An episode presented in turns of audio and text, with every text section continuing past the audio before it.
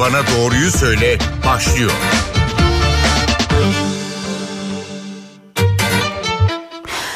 Merhaba NTV Radyo'da Doktor Bana Doğruyu Söyle başladı. Ben Zeynep Gül Alp. Bugün sporun ve hareketli bir yaşantının sağlığımız üzerine etkilerini konuşacağız. Dünya Sağlık Örgütü'nden dikkat çeken bir açıklama geldi ve o açıklamada 2030'a kadar 500 milyon kişinin hareketsizlik kaynaklı sağlık sorunları yaşayacağı belirtiliyordu. Şimdi o sağlık sorunlarının ne olabileceğini ve günlük ideal hareketin ne kadar olacağını konuşacağız. Konuğumuz kardiyoloji uzmanı doçent doktor Polat Can Bolat. Siz de merak ettiklerinizi bize 0530 010 22 22 numaralı WhatsApp hattından ulaştırabilirsiniz. Hocam hoş geldiniz yayınımıza. Merhaba, hoş bulduk. İyi yayınlar. Teşekkür ederiz. Şimdi Dünya Sağlık Örgütü ilk kez hareketsizliğin etkileri üzerine bir rapor hazırladı ve 2020-2030 yılları arasında fiziksel hareket eksikliği nedeniyle kalp sorunları, obezite ve diyabet gibi hastalıklara yakalananların sayısının yaklaşık 500 milyon olacağını söyledi. Yani sadece beslenme değil hareketsizlik de bu hastalıkları tetikliyor. Peki hareketle bu hastalıkların ilişkisi nasıl?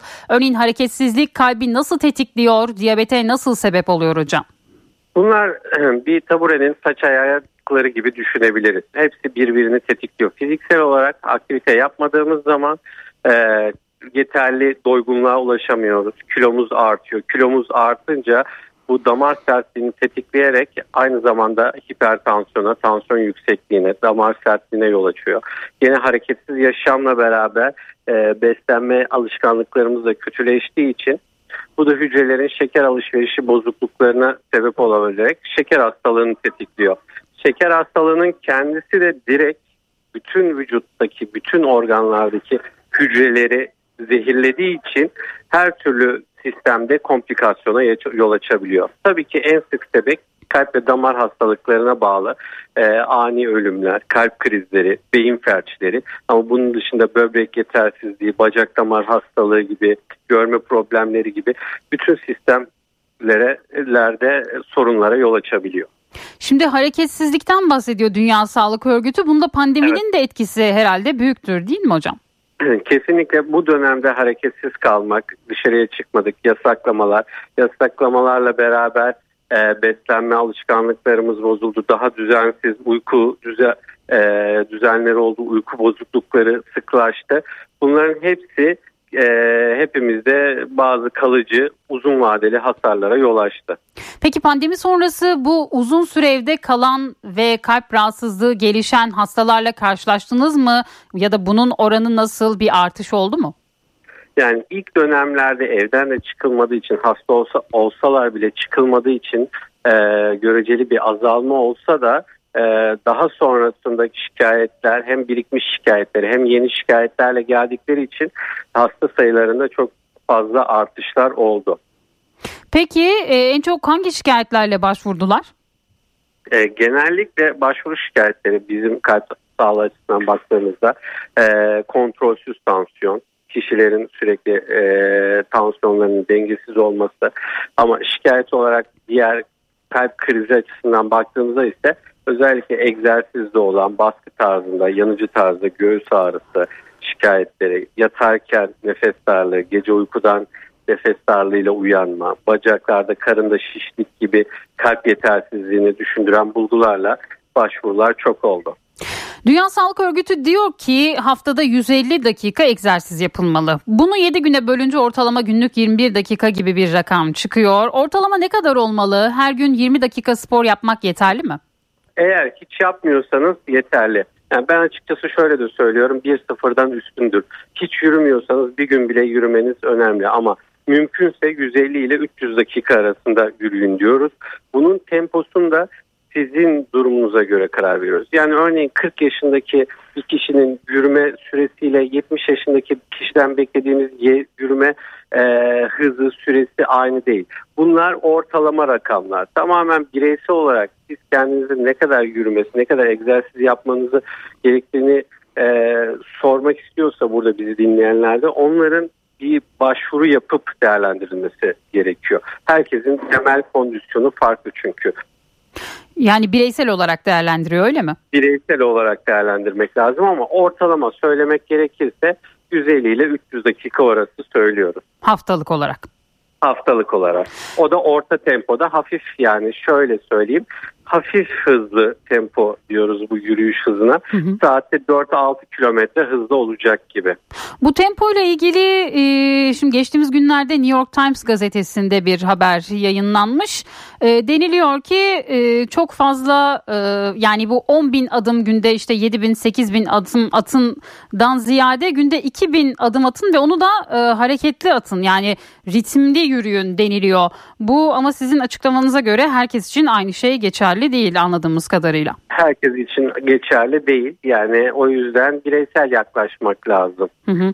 Hep kafamızı karıştıran bir konu az önce de bahsettim. Bir ara her gün 10 bin adım atın deniliyordu. Sonra o 7 bin 8 bin de olabilir denildi. Yine New York Times gazetesinin haberinde e, her gün 2 bin adım kalp hastalığı ve kanser riskinizi %10 azaltıyor deniliyor. Ne yapalım? Bunun bir standardı var mı?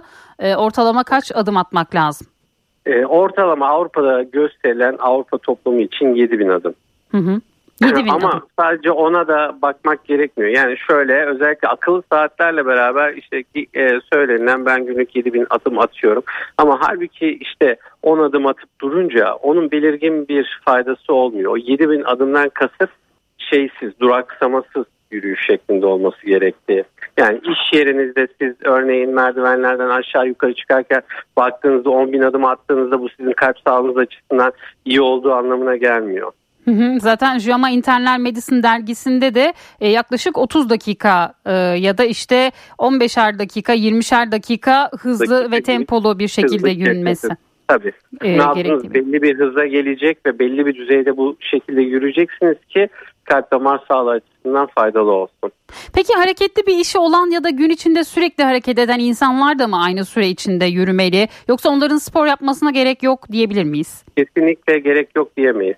Hı hı. Aksine hatta başka bir çalışmada da gün içindeki adımınız özellikle iş yerindeki adımınız 10 bin adımın ne kadar üzerine çıkarsa bu da uzun vadede sizin kalp sağlığı ile ilgili sıkıntı yaşamanız da artışa tekabül ediyor. Biraz da işin stresini göstermiş oluyor. Uzun saat çalışmayla ilgili olmuş oluyor.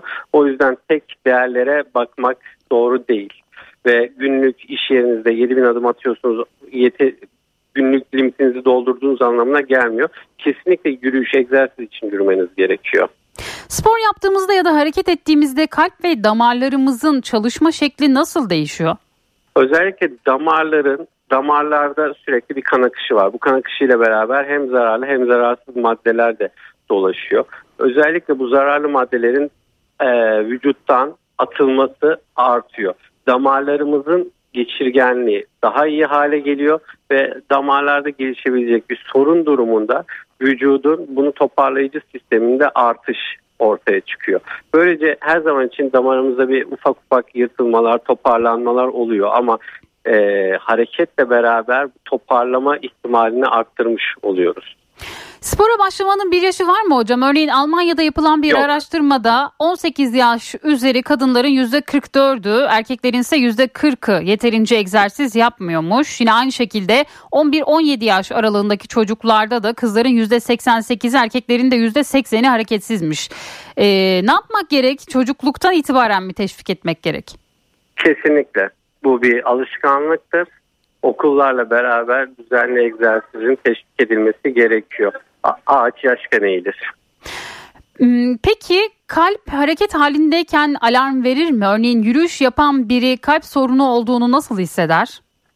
Yürüyüşle beraber anormal derecede yorulmaya başlıyorsa eskiden olmadığı kadar yürüyüşle beraber e, göğüs bölgesinde baskı tarzında sıkıştırıcı tarzda bir ağrı oluyorsa sırt bölgesinde kişinin daha fazla hareket ettirmesini azaltacak veya aynı şekilde yürüyüşle beraber bacaklarda, baldırlarda durmasını gerektirecek ağrılar hissediyorsa yürüyüşle beraber baş dönmesi, göz kararması, bayılma, bayıla yazma gibi şikayetler oluyorsa o zaman bir kalp doktoruna başvurması gerekir. Hemen kalp e, doktoruna başvurmak gerek. Şimdi zaman zaman spor yaparken de hayatını kaybedenlerin haberlerini aktarıyoruz. Fazla yüklenmek de herhalde kalp sağlığı için tehlikeli öyle değil mi hocam? Kesinlikle bunun e, profesyonel sporcularda olanlar farklı bir durum. Yani bazı durumları öngöremiyoruz maalesef ama öngörülebilen şeyler de var. Bu yüzden e, çok aşırı agresif sporlar yapılıyorsa, yarışmalı sporlar yapılıyorsa yani haftada 8 saatin üzerinde spor yapıyorsanız bunun için öncesinde veya düzenli aralıklarla bir doktorun kontrolünde olmanız şart. Çünkü bu sefer de aşırı derecede egzersiz çok fazla adrenalin salgılanmasına ve ani ölümcül olabilen ritim bozukluklarına sebep olabiliyor. Şimdi bir dinleyicimiz soruyor dışarıdaki adım atmayla koşu bandının üzerindeki aynı şey mi diye. Yani normal şartlarda değil ama imkanı koşu bandına yönelikse o zaman koşu bandında yürüyebilir. Ama önemli olan açık havada yürünmesi, temiz havada yürünmesi. Bunların sürelerinde bir farklılık oluyor mu hocam? Yoksa Farklılık yine... yok. Aynı süre. Hı hı. Ama açık hava e, da oksijen alımı açısından herhalde İlk tercih, değil mi? Evet açık hava ama olmuyorsa yapamıyorum diye yapmamazlık etmeyelim. O zaman evde de yürüyüş yapılabilir. Peki spora başladığınız zaman e, vücudumuz nasıl değişiyor? Bize biraz da bundan bahseder misiniz hocam? Mesela ilk bir hafta vücudumuzda ne gibi değişiklikler oluyor? İlk bir haftada bir şey beklemek zor ama genellikle hedefimiz nefesimizin açılması, kendimize gelmemiz, ondan sonra zihnimizde düzenlenmeler. Yani mutluluk hormonu dahi salgılanıyor. Kişi kendini daha zinde hissediyor, uykudan uyanırken daha zinde hissediyor. Bu hayatta değişikliğin hissedilmesi yaklaşık bir 3 aylık süre alıyor. O yüzden ilk haftadan hemen ilk bir iki günden bir şey beklemek doğru değil. Uzun vadeye yaymak önemli ama düzenli bunu yapmaya başladıkça nefesinizin daha iyi olduğunu, uykularınızın daha düzenli olduğunu, tokluk hissinizin daha iyi yerine geldiğini böylece daha az da aslında yemek ve daha düzgün yemeye de başladığınızı hissedebilirsiniz. Şimdi spor hocaları der ki e, her gün değil de bir gün yapıp bir gün durun sonra bir gün yapıp tekrar bir gün durun ki kaslarınız da arada dinlensin. Bunu neye bağlarsınız hocam? Gerçekten kaslar e, yoruluyor mu fazla yüklenmekten dolayı e, yoksa e, bu nedir yani bunun sebebi nedir? Neden böyle bir önerileri oluyordur? Yoruluyor düzenli antrenman yapmayanlarda bu ilk başlayanlar için özellikle işte agresif spor yaptığımızda veya daha uzun süreli yaptığımızda bu genellikle dinamik egzersizler örneğin ağırlık kaldırma gibi direnç egzersizleri için geçerli. O yüzden anaerobik egzersizi dinlenmek gerekli ama her gün yürüyüş yapabilirsiniz. Onda bir sorun yok. Şimdi bu ağırlıkla ilgili bir soru gelmiş bir dinleyicimizden. 50 yaşında birinin kardiyo yapması, ağırlık kaldırması zararlı mı diye soruluyor. Kardiyo yapması da ağırlık kaldırması da zararlı değil. Sadece kendisinin düzeyi belirlendikten sonra karar verilmesi gerekiyor. Aksine hem yürüyüş yapması gerekli hem de direnç egzersizleri yapması gerekli. Şimdi Covid döneminde Covid geçirenlerin de hareketli olması ve spor yapmaları tavsiye ediliyordu. Bu neden hocam? Ee, bunun e, bize nedenlerini söyler misiniz? Ee, hastalık sırasında mı? Evet yani hareketli olun, bol su için e, o e, hareket haline devam. Içmek, tabii sürekli hareket siz yatakta yatmamız durumunda bu sefer toplar damarlarda pıhtılaşmaya meyil artabiliyor. O yüzden tamamen yatakta kalmamak, bol su içmek, en azından evin içinde yürüyüş yaparak o damarlardaki e, şeyi hare, damardaki hareketsizliğe bağlı e, dolaşan kanın dolaşımda kalmasını sağlamak amaç buydu. Hı hı.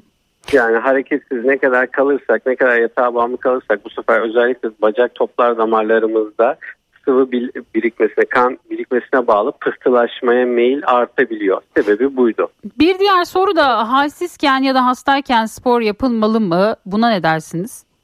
Yani yapılmamalı. Yine kasları dinlendirmek halsizken açısından. değil ama hı hı. Ha, halsizken bu çok geniş bir kavram ama hastayken yapılmamalı. Hı hı. Çünkü zaten %80 egzersiz yapmıyoruz. Hı hı. Ee, o zamanlarda diğer zamanda daha da aşırı yormamıza gerek yok. Bu sefer kaslarda yıkıma sebep olabiliriz. Hı hı. Hastalık geçtikten sonra yapmak gerekiyor. Peki özellikle Covid e, sonrası dönemde hastalarınızın yaş ortalamasında bir değişiklik oldu mu hocam? Olmadı. Aynı.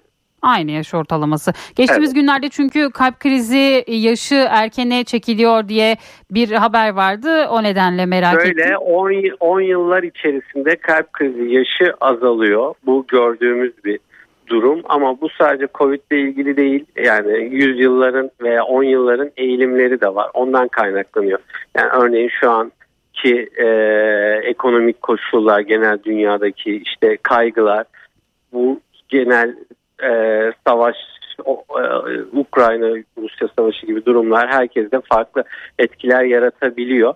Ama direkt bizim yaptığı, bizim dediğim dünyada yapılan çalışmalarda COVID'e bağlı e, kalp krizlerinin yaşının erken çekildiği gösterilmemiş ama genel olarak bir şey var. Kalp krizinde yaşında azalma var.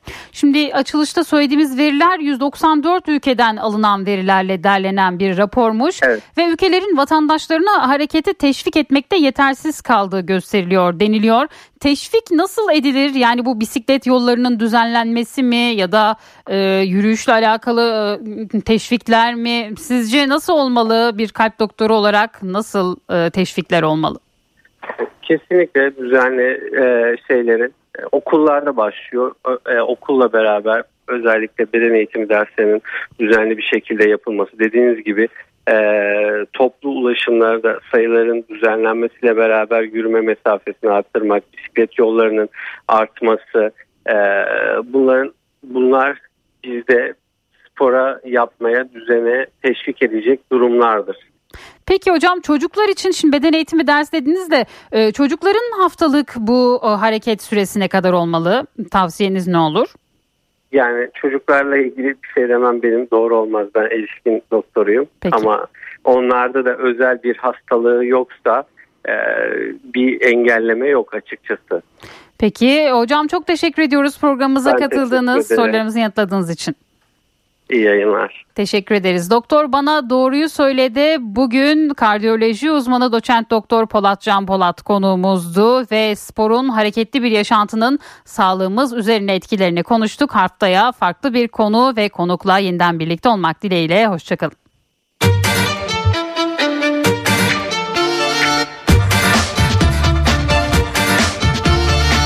Doktor bana doğruyu söyle.